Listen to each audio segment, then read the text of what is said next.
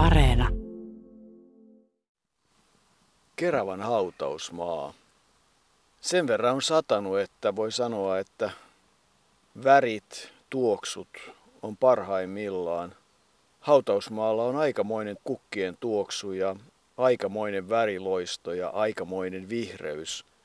Sillä kun kävelee Olavi Rinteenpään haudalle, saa kävellä koko hautausmaan halki, mutta siinä on edessäsi se hautakivi. Siinä ovat Olavi Rinteenpää ja hänen puolisonsa. Puolison nimi on aika, sanoisinko suomalainen, unelma, heloisa, Hillevi, eli siinä on äidillä ja isällä ollut tietyn tyyppiset nimet kyllä vahvasti mielessä. Olavi Oswald Rinteenpää on hänen miehensä, syntynyt vuonna 1924 ja hän on estejuoksija. Tänään puhutaan estejuoksusta, siitä on puhuttu ennenkin.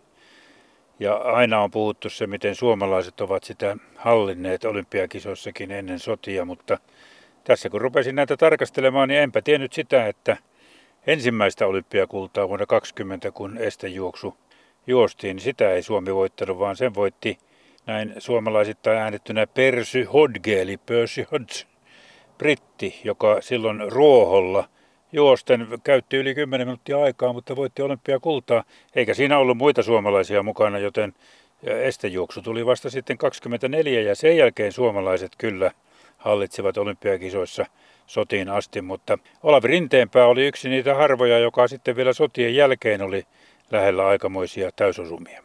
Tietysti vähän myöhemmin sitten vielä Jouko Kuha, jonka maailmanennätys oli yksi niitä Artur Lydiardin ajan jälkeisiä hienoja suomalaista kestävyysurheilua nostavia asioita, mutta en voi olla lukematta lausetta, joka tuli vastaan kuollessaan vanhin elossa ollut suomalainen olympiaurheilija.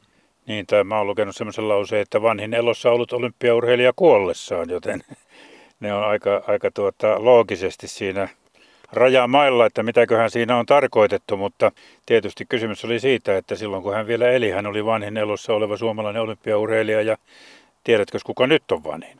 Tiedän. Hän on syntynyt joukon päivänä 14.12. täyttää 97 vuotta ja on nimeltään Siiri Rantanen. Hän on sekä vanhin olympiakävijä, että vanhin olympiavoittaja, että vanhin olympiamitalisti. Ja kauhean mukava ihminen niin kuin aina.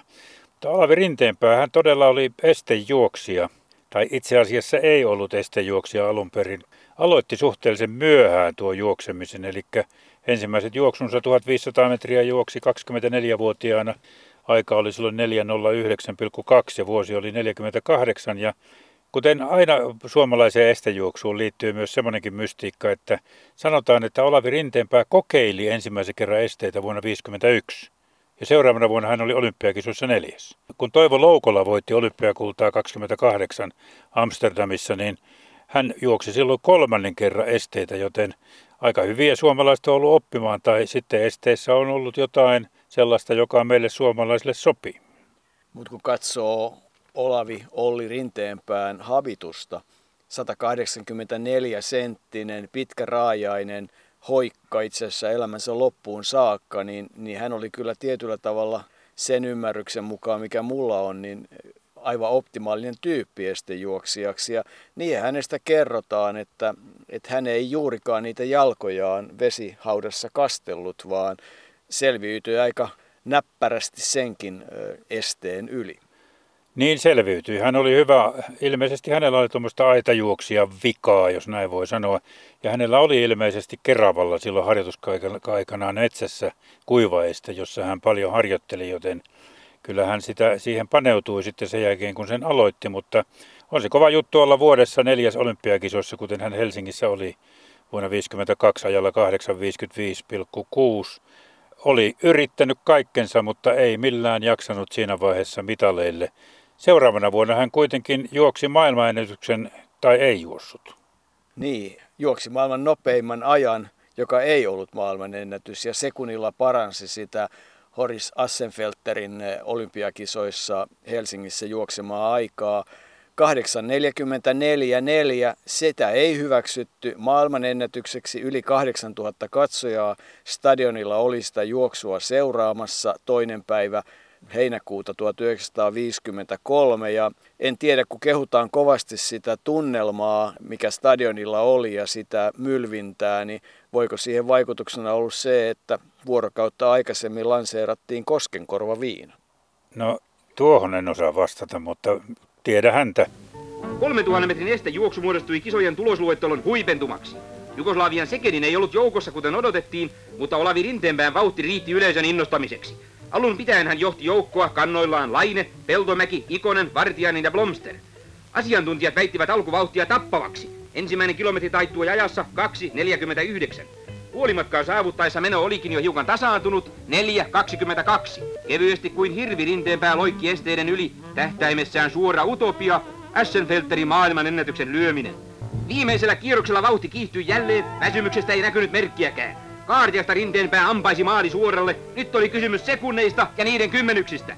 Kahdeksan, seitsemän, kuusi, viisi, neljä, kolme, kaksi, yksi. Sekunnin alle maailman ennätyksen. Se riitti. Pieni Suomi oli valloittanut suurelta USAlta kärkipaikan. 8107 katsojaa oli stadionilla todistamassa tuota ja kyllä sitä Suomessa ehdottomasti pidettiin maailmanennätyksenä, vaikka se ei virallinen sellainen ollutkaan.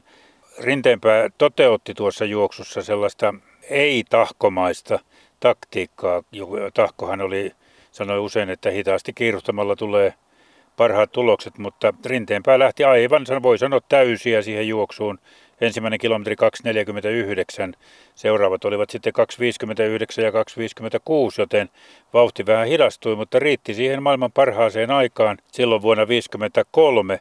54 rinteenpää oli sitten EM-hopealla Sandor Rosnin unkarilaisen jälkeen, joten kyllä hänellä tämmöinen arvokisa saavutuskin on.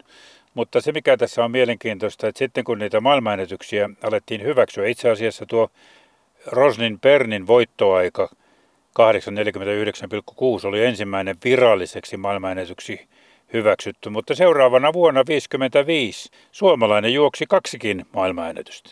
Niin ja siihen liittyy minusta se aivan kiehtova urheilukysymys, että kuka suomalainen on juossut kaksi maailmanennätystä, mutta ei yhtään Suomen ennätystä. Niin, tämä maailmanennätykset juossut ei ollut sunkaan Olavi Rinteenpää, vaan Pentti Karvonen, joka kun Keravalla oli Olavi Rinteenpään koti suurimman osan elämästä, niin Pentti Karvonen oli taas tuolta Porvoon puolelta ja Pentti Karvonen tunnetaan tietysti erittäin vahvasta järjestötaustastaan.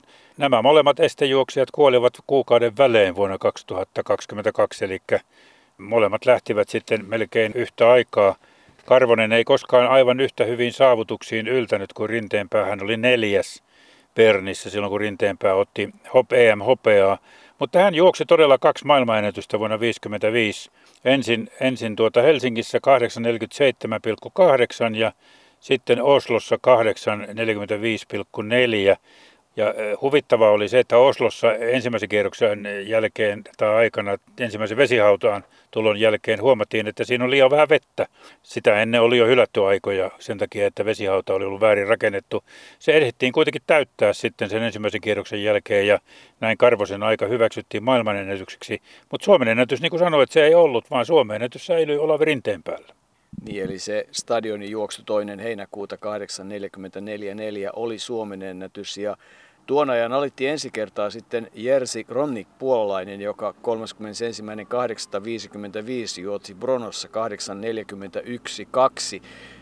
Sekin Suomessa kirjattiin selkeästi, että eipä noita maailmanennätysjuoksuja Suomessa sodan jälkeen kovin paljon nähty ennen rinteempään tätä epävirallista maailmanennätystä, niin edellinen virallinen maailmanennätys oli Viljo Heinon, joka juoksi ensimmäinen 9.49 sen 10 tonnin maailmanennätyksen 29, 27, 2 ja kyllähän sen takiakin tuosta kovasti riemuitti.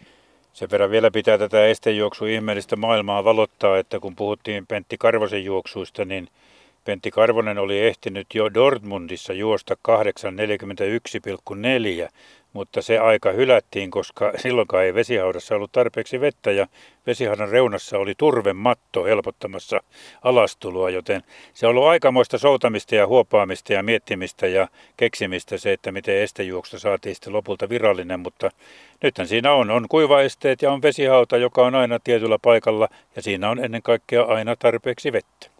Olavi Rinteenpää todella hänen juoksuuransa, se oli kymmenen vuoden jakso radalla. Se kesti vuodesta 48 vuoteen 58. Todettakoon nyt sekin vielä, että se ensimmäinen esteiden kokeilu vuonna 1951 SM-kisoissa tuotti ajan 9.27.4. Maaotteluissa hän oli lukuisia kertoja, itse asiassa 16 maaotteluedustusta ja niissä yhdeksän voittoa ja Yksi niistä juoksuista oli hyvin merkityksellinen. Niin, silloin 56 Olavi Rinteen päällä oli sitten vihdoin ja viimein, tai vihdoin ja viimein, mutta hänellä oli erinomainen mahdollisuus juosta se maailmanennätys Unkari-ottelussa Budapestissa. Hän lähti, hän lähti tuota ennätysaikaan ja, ja ollaan vahvasti sitä mieltä, että etusuoralle tultaessa hän olisi sen maailmanennätyksen tehnyt, mutta hän kaatui viimeisellä kuivaesteellä ja siihen sortui se maailmanennätys. Ja siihen sortui kyllä myös Rinteenpään toinen olympiaedustus, eli Melbourneissa 56. Hän oli mukana, mutta sanotaan, että tuossa kaatumisessa loukkaantunut rintakehä jollain tavalla sitten, no totta kai se on vaikuttanut juoksemiseen ja hän karsiutui alkuerissä, joten varsinaista maailmanennätystä Rinteenpää ei koskaan saanut, mutta kyllä me suomalaiset pidämme sitä epävirallistakin hyvin suuressa arvossa. Niin, ja kyllähän se Unkarin aika, minkä hän juoksi silloin maaottelussa 8.47.4. Ja Olavi Rinteenpää on itse sanonut, että se kyllä häntä aika lailla harmitti, koska se oli ehkä hänen paras juoksunsa siihen asti. Mutta että kun katsotaan hänen ennätyksiään, niin 3000 metrin esteet on jo mainittu, se 8.44.4, se oli vuonna 1953. Samana vuonna 3000 sileä 8.14.8 ja 10 000 metriä. En tiedä harmittiko häntä se, että aika oli 30.00,2 ja sekin vuonna 1953. 5000 metriä hän juoksi nopeiten 14.11.2 ja se oli vuonna 1956. Onhan hänellä niitä Suomen mestaruuksia 3000 metrin esteissä viisi kertaa ja neljä kertaa 1500 metrin viestissä HKV-riveissä vuonna 1956 kerran. Hän aloitti siis uransa Tuusulan voimaveikoissa, mutta siirtyi HKV vuonna 1951. Sanoi syyksi paremmat olosuhteet ja ennen kaikkea se, että halusi kehittyä juoksijana. HKVssä tarjottiin silloin parempaa valmennusta ja parempia mahdollisuuksia. Joten kyllähän Olavi Rinteen päällä kaikenlaista menestystä on, mutta että kun puhuit tuosta Melbournesta, niin kyllä varmaan yksi syö myös oli se, että, että hän oli ammatinharjoittaja, oli hammasteknikko ja vuodet 55 ja 57 olivat monet, molemmat hänelle välivuosia. Estejuoksun lopulliset tulokset. Ne ilmestyvät taululle samanaikaisesti, kun pojat kapuavat palkintopallille saamaan mitallinsa Suomen Urheiluliiton puheenjohtajan Piirron kädestä. Ensimmäinen Rinteenpää Suomi 847.6, toinen Laine Suomi 854. Tämä oli niistä laineen juoksusta, mitä muistan, kaikkein rohkein ja varmin. Siinä oli oikeata maaottelumeininkiä. Kolmas Söderberg Ruotsi 857.6. Neljäs Auer Suomi 8.58.8. Hänkin meni siis alle yhdeksän minuutin ja näytti, että kuka ties tulevaisuus tuo vieläkin kauniimpia kukkasia hänelle juuri tässä lajissa. Mutta nyt annamme Faalinille puheenvuoron. Hän on saanut uhrikseen Rinteenpään. Niin, täällä Olavi Rinteenpää mikrofonin ääressä. Mies, joka juuri äsken voitti raskaan 3000 metrin estejuoksun. Sinähän olet ollut poissa kilpailukentiltä kokonaisen vuoden. Mistä tämä johtui? Se johtui siitä, että toissa vuonna perustettuni oma hammaslaboratorion tuli niin paljon töitä, että en ehtinyt harjoitteleen, kun toimipaikkani oli Helsingissä. Sitten vuosi sitten muutin sen Keravalle kotiini ja näin ollen jäivät työmatkat pois Helsingin ja Keravan välissä ja sain kolme tuntia päivässä lisää aikaa silloin olla harjoittelua varten. Minä muistan joskus kuulleeni tai nähneeni jossain kirjoituksen siitä, että sinulla olisi joku oma harjoittelurata siellä kotisi lähistöllä. Pitääkö se paikkaansa? No kyllä se pitää. Siellä on sellainen puolen kilometrin maastorata minulla ja tietysti sitten myöskin Keravan urheilukenttä on siellä, jossa käyn säännöllisesti harjoittelemassa. No sinä olet eh, kovasti harjoitellut Melbournea silmällä pitäen luonnollisesti. Kyllä, aloin siis viime elokuussa siis 55 harjoittelemaan. Tietenkään en ensin ajatellut mitään Melbournen matkaa, koska olin vuoden ollut pois, mutta nyt tuntuu siltä, että syyskunta alkaa olla niin hyvä, että tästä harjoituksia tällä kiristämällä niin voin päästä ehkä Melbourneen. Nythän meni tänään juuri se Melbourne raja 848 hiukan rikki, että toivoa on päästä mukaan. Ja myöskin uskot, että kuntosi kestää syksyyn saakka. Tämähän on kai pisin kilpailusesonkisi tällä kertaa. Luulisin sen kestävän, sillä olen tämän kesän, siis heinä-elokuun, ottanut aika kevyesti harjoitusten kannalta, juuri silmällä pitää sitä, että harjoitusinto säästyy syksyyn. Nythän tietysti riippuu siitä, että miten töillä saa aikaa harjoitella tässä koko tämän syyskuun ja lokakuun, että kyllä se silloin kuntoon melko hyvin pääsi, jos on aika vaan tarpeeksi harjoitella. Niin, me toivomme, että sinun kuntosi kestää ja ehkä vielä paraneekin ja onneksi vain olkoon. Kiitoksia. Mä palaan vielä hetkeksi tuohon harmitukseen, kun sanoit, että, että et tiedä harmittiko häntä se puolen tunnin aika. Niin en kyllä usko, koska ainakin tytär Suvi Sankalla sanoi, että kun onhan olemassa se laulu, että päivääkään ei vaihtaisi pois, että isällä oli ainoastaan yksi päivä, jonka hän sanoi, että voisi vaihtaa pois ja se oli se maaottelujuoksu ja se kaatuminen siellä Budapestissa, joka sitten vei häneltä sen maailmanennätyksen, mutta muutenhan hammasteknikkona. Hän oli erittäin määrätietoinen, tarkka, kello Kalleksi sanottiin häntä ja se hammasteknikon ura, joka jostain syystä ei tytär Suvikaan pystynyt sanomaan, mistä syystä isä oli sen aikanaan valinnut. Kansakoulun oppivelvollisuuden jälkeen hän oli lähtenyt hammasteknikon oppiin ja hammasteknikon ura oli sitten pitkä erikoishammasteknikoksi. Hän opiskeli vielä vuonna 1978 ja sitten jatkoi samanikäiseksi ennen kuin jäi eläkkeelle, joten erittäin pitkän uran teki. Eli hänellä oli kaksi tuommoista, sanotaanko melkein intohimoa, juokseminen ja sitten tuo työ hammasteknikkona. Niin, todella. Hän on ollut 15-vuotias oppipoika, kun Dental-laboratorioihin on tullut hommiin ja kymmenen vuotta myöhemmin valmistui, siihen väliin osuu se sota-aika. Hän ei varsinaisesti joutunut rintamalle, se sotatie oli toimintaa radistina ja tytär kertoi, että hän niitä jotain kirjeitä, isänsä kirjeitä luki ja niissä hän kovasti rauhoitteli äitiään siitä, että hän ei ole etulinjassa vaan taempana, mutta sen titauksen hän kyllä osasi sitten myöhemminkin. Olavi Rinteenpäähän on kotoisin Helsingin maalaiskunnasta, ei lainkaan varakkaista oloista. Hänen vanhempansa Ossi ja Hilja olivat maanviljelijöitä, pienviljelijöitä ja, ja puurtavia, puurtavaa kansaa, niin kuin sanotaan, että ei siinä kovin paljon koulua sitten ollut lapsille tarjolla, mutta Olavi teki ratkaisun. Hän oli kolmesta lapsesta se vanhin. Mutta sitten tullaan vuoteen 1946, joka on ollut kyllä Olavi Rinteen päälle hyvin tärkeä vuosi, nimittäin silloin hän teki havainnon Hillevistä. Joo, silloin vappuna 46, niinhän siinä kävi. Eli Letkun tanssilavalla tavattiin ja Hillevi oli, oli selvästi nuorempi ja vähän katseli, että mikä tuo vanha ukko on, mutta siitä sitten rakkaus kuitenkin syntyi ja 49 mentiin kihloihin ja 70 vuoden avioliittohan siitä syntyi. Mahtava, mahtava aika olla yhdessä, mutta kyllä tytär Suvi vakuutti, että, että se oli, oli todella täydellinen tai lähes täydellinen avioliitto, jossa toista kunnioitettiin ja rakastettiin hän sanoi myös, että isä, eli Olavi, oli, oli nimenomaan tuollainen vanhan kansa herrasmies, joka kunnioitti naista joskus vähän liiaksikin. Tavat olivat jo liiallisiakin jossain vaiheessa, mutta hänellä oli sellainen kasvatus, naista piti kunnioittaa, hänelle piti olla kohtelias. Ja sitten hyvät puhelahjat, kun oli isä, isällä, niin hän sitten lasten häissä ja muissa juhlissa jaksoi pitää puheita. Ne ovat hienoja muistoja kuitenkin siltä ajalta. Siitä Hillevin kanssa 50 solmitusta avioliitosta syntyi neljä lasta, Päivi 51, Soili 55, Jukka 57 ja sitten vielä kymmenen vuotta sen jälkeen mukava yllätys Suvi, joka siis syntyi 67. Jukka on jatkanut isänsä tietä ja hammasalalla hänkin. Se on ollut mielenkiintoista se Olavi Rinteenpään elämän kulku sillä lailla, että 50-luvulla Maantiekylässä he asuivat omakotitalossa, muuttivat sieltä sitten Keravalle kerrostaloon, jossa Olavilla oli myös työhuone.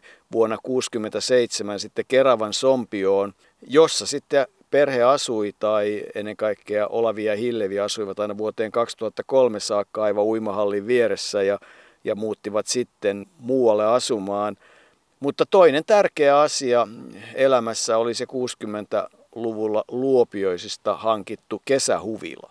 Se oli tärkeää, sillä sitä ennen, tai kun kysyimme sitä, että matkustivatko vanhemmat paljon, niin, niin ei se matkustaminen ollut kovin tiivis harrastus, koska kun he yrittivät jossain vaiheessa silloin, kun lapsiakin oli ja viisihenkinen perhe, huomasivat, että se on aika kallista se matkustaminen.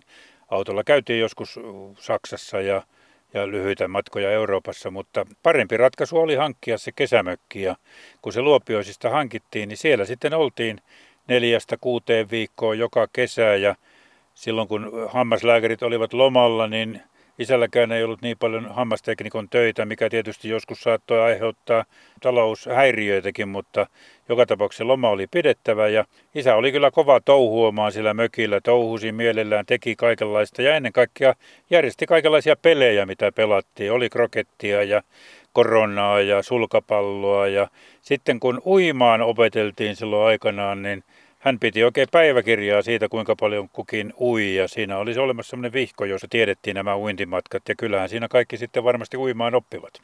Ja uimahalliin liittyy yksi asia, jolla Olavi rinteen päätä muistetaan. Yksi Keravan uimahalli liikuntasaleista on nimetty Olavin saleiksi. Siellä on myös Seppälä Sarjola, Tahvanainen ja Puhakka, eli näitä urheilijoita. Ja vuonna 2013 on tehty valtuustoesitys, että Keravalle tulisi Olavi Rinteenpää tie, mutta lienee tällä hetkellä vielä käsittelyssä. Kyllähän Olavi Rinteenpää sitten oli myös jonkin verran hyvin lyhyen aikaa urheilutehtävissä. Hän oli HKV-johtokunnassa sen vuoden, kun lopetti ja seuraava, mutta sen jälkeen se jäi, koska hän todella keskittyi siihen ammatin harjoittamiseen ja kaikkeen, mitä siihen lyöntyy. Että kyllä on jäänyt sellainen kuva, että jos hänellä intohimo oli sen urheiluuran jälkeen, niin kyllä se hammasteknikon työ oli se intohimo. Suvi nimenomaan käytti sanaa intohimo siihen työhön, eli hän tarkkana miehenä otti sen hyvin täsmällisesti ja piti huolen siitä, että kaikki tilaukset täyttyivät ja työt tehtiin siinä ajassa, kun oli luvattu. Urheilusta hän kyllä myös puhui lapsille, mutta ei koskaan varsinaisesti tuputtanut urheilua, urheiluuraa muille, eikä lapsista kukaan sitten urheiluuraan lähtenytkään, mutta Suvin mukaan hän oli kiitollinen siitä urheiluajasta, jonka hän sai viettää ja kiitollinen vaimolleen. Siitä hän muun muassa erässä haastattelussa, kun kysyttiin, että millä, mikä on tuommoinen juoksemisen, hyvän juoksemisen ja, ja juoksusaavutusten taustalla, niin hyvä vaimo vaimo, joka jaksoi hoitaa arjen työt ja muut, koska hän sai silloin rauhassa harjoitella. Hänellä oli itsekuri, valtava itsekuri harjoitusaikana jo ja sitten myöhemmin hän jatkoi sitä liikuntaa, lenkkeili yksin, retkeili yksin. Ei siis pakottanut lapsille urheilua, mutta itse jatkoi sitä liikuntaa, jonka hän oli hyväksi nähnyt, mutta oli sitten sen verran myös kunnollinen, että hyvin usein valitti sitä, että tässä nykyurheilussa hän ei, ei olisi oikeastaan halunnut olla enää mukana, koska on kaikenlaisia vippaskonsteja ja kaikkia tämmöisiä. Hän pyrki olemaan mahdollisimman rehellinen kaikessa. Niin, se tietysti on selvää, että urheiluvuosina se myös meille kerrottiin. Kaikki pyöri sen isän ympärillä, hänen urheilunsa ympärillä, hänen työnsä ympärillä. Sitähän se on ollut, että aamulla lenkille, sitten pitkä työpäivä ja illalla lenkki – harjoittelumäärä ja monipuolisuus on ollut se asia, minkä vuoksi Olavi Rinteen päästä on tullut niin hyvä juoksija kuin hän oli. Mainitsit tuon itsekuri, mutta ennen kaikkea se, että hän nautti siitä harjoittelusta, hän nautti siitä urheilusta ja teki sitä paljon. Häntä ei siihen tarvinnut pakottaa. Kuitenkin se tasapaino työn ja urheilun välillä säilyi kaiken aikaa. Isänä hän oli aika paljon poissa, mutta kun oli sitten paikalla, niin touhusi. Äiti pyöritti pääosin sitä työtä. Äiti oli perheessä pääosin kotiäiti. Vasta 70-luvun lopulla sitten teki vähän enemmän töitä. Jossain vaiheessa oli ollut jossain konttorissa, mutta rupesi sitten ja oli pito emäntä. Ja siitähän sitten tulee se tarina, että kyllähän Olavi Rinteenpään nautti hyvästä ruuasta ja, ja oli valmis loputtomasti syömään vatsaveti. Niin, tai Suvi sanatarkasti käytti minusta aika hauskaa ilmaisua. Isällä oli loputon vatsa. Eli kaikki meni mitä tarjottiin ja kaikkea hän kehui. Liikkuminen piti kuitenkin hoikkana. Ja ehkä vähän epäsuomalaista lienee se, että alkoholia hän maistoi ensimmäisen kerran yli 40-vuotiaana. Opetteli silloin sitä maistamaan jonkun verran, mutta aina pysyi kohtuudessa, joten sekin todistaa tietynlaisesta itsekurista. Ja kyllä hän on itse kertonut, että ei hänellä ollut tarvetta esimerkiksi urheilumatkoilla lähteä kauhean iloista elämää viettämään. Ainakin kerrotaan niin, että hän oli usein, kun vauhdikkaammat joukkueen jäsenet olivat lähteneet eri paikkakunnilla niin sanotusti yöhön, niin Olavi oli esimerkiksi Pentti Karhuselle todennut, että eiköhän lähdetä elokuviin ja, ja jollakin tavalla saatan uskoa. Mulla on jäänyt sellainen kuva, että, että hänen ja Hillevi-puolison suhde on ollut kyllä erinomaisen hyvä ja kunnioittava ja hänellä oli kotona hyvä olla. Siellä oli kaikki aina järjestyksessä. Äiti piti huolen, että oli helppo olla. No, mitä muuta hän teki myöhemmin, ainakin sanaristikoita, joiden kautta sitten lapsetkin pääsivät selville, että ehkä kaikki ei ole ihan paikallaan. Shakkia hän pelasi, jonkin verran järjestötoimintaa, Lions-toimintaa ja muuta sellaista sen oman kuntoilun lisäksi, mutta että edelleenkin, jos ihminen jää 78-vuotiaana eläkkeelle, niin työn ympärillähän se elämä on pyörinyt. Tuo kun puhuit tuosta, että mennään mieluummin elokuviin, hän oli Pentti Korvoselle sanonut, niin se ilahdutti Suvi ja hän Suvi itse kertoi, että kun, hän, kun Pentti Karvonen kuoli vähän Olavi Rinteenpään jälkeen, niin Suvi oli soittanut osanottonsa sinne Karvosen läheisille ja oli kuullut tämän tarinan nimenomaan siellä, että sanoi kyllä, että toisaalta isä voisi sanoa, että isä oli vähän tämmöinen mamman poika, mutta hän oli, hän oli kurillinen ja eikä häntä, eikä häntä niin kuin se maailmanmeno sillä lailla kiinnostanut. Hän oli kiinnostunut siitä perheestään ja työnteosta ja juoksemisesta. Ne toivat jo täyden sisällön, ei siinä tarvinnut enää sen kummempia kummelluksia eikä kommelluksia.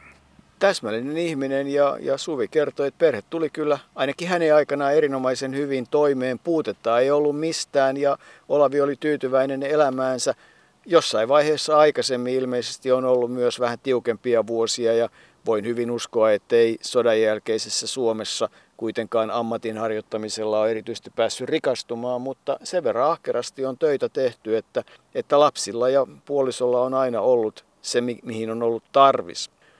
Pitkän elämän hän Olavi Rinteenpään eli. Hän siis syntyi 24. syyskuuta 1924 Helsingissä ja 10. tammikuuta 2022 hän Keravalla kuoli. Oli siinä vaiheessa jo hoitokodissa ja ja kroppa tuntui olevan vielä aika vahvassa vireessä, mutta hän nukkui pois. Sitä ennen se kiusallinen Alzheimerin tauti ja muistisairaudet ovat voimia verottaneet. Niin, kunto olisi Suvinkin mukaan isällä kyllä kestänyt hyvinkin, mutta se Alzheimer, ilmeisesti hän pystyi pitämään sen taudin omana tietonaan ja systemaattisesti piilotti sen lapsiltakin. Ja sitten kun se lopulta todettiin, niin ei siinä sitten voinut mitään sen kummempia lääkityksiä enää tai muita keksiä. Se, mikä oli tärkeää siinä hänen Alzheimer-taudissaan, Suvi sanoi, oli, että hän oli koko ajan hyvällä tuulella. Hänelle ei persona ei muuttunut. Hän oli kohtelias, iloinen, arvosti elämää. Alzheimerista on muitakin muotoja, mutta tämä on ehkä se paras muoto, koska tauti sinänsä on, on ihan hirveä, kun ihminen lipuu pois. Olavi Rinteen pää estejuoksija, 10 vuoden ura, kohokohtana se maailman ennätys vuonna 1953 tai maailman nopein aika 8.44.4. Olympiakävijä 52 ja 56 ja viimeinen arvokisa juoksu, mainittakoon sekin nyt vielä. Se oli siis Tukholman EM-kisoissa 58. Hän oli yhdeksäs ajalla 8.52.6. Jerzy Kromnik puolalainen sen kilpailun voitti. Mutta kyllähän Olavi Rinteenpää sillä stadionin juoksullaan ja Bernin EM-hopeallaan aika paljon iloa suomalaisille toi. Jos puhutaan semmoista nimistä kuin Ville Ritola, Toivo Loukolla, Volmari Isohollo, niin kyllä Olavi Rinteenpään ja Pentti Karvosenkin voi hyvin tuohon luetteloon laittaa, puhumattakaan Jouko Kuhasta ja Tapio Kantasesta. Se on suomalaista kestävyysjuoksuhistoriaa.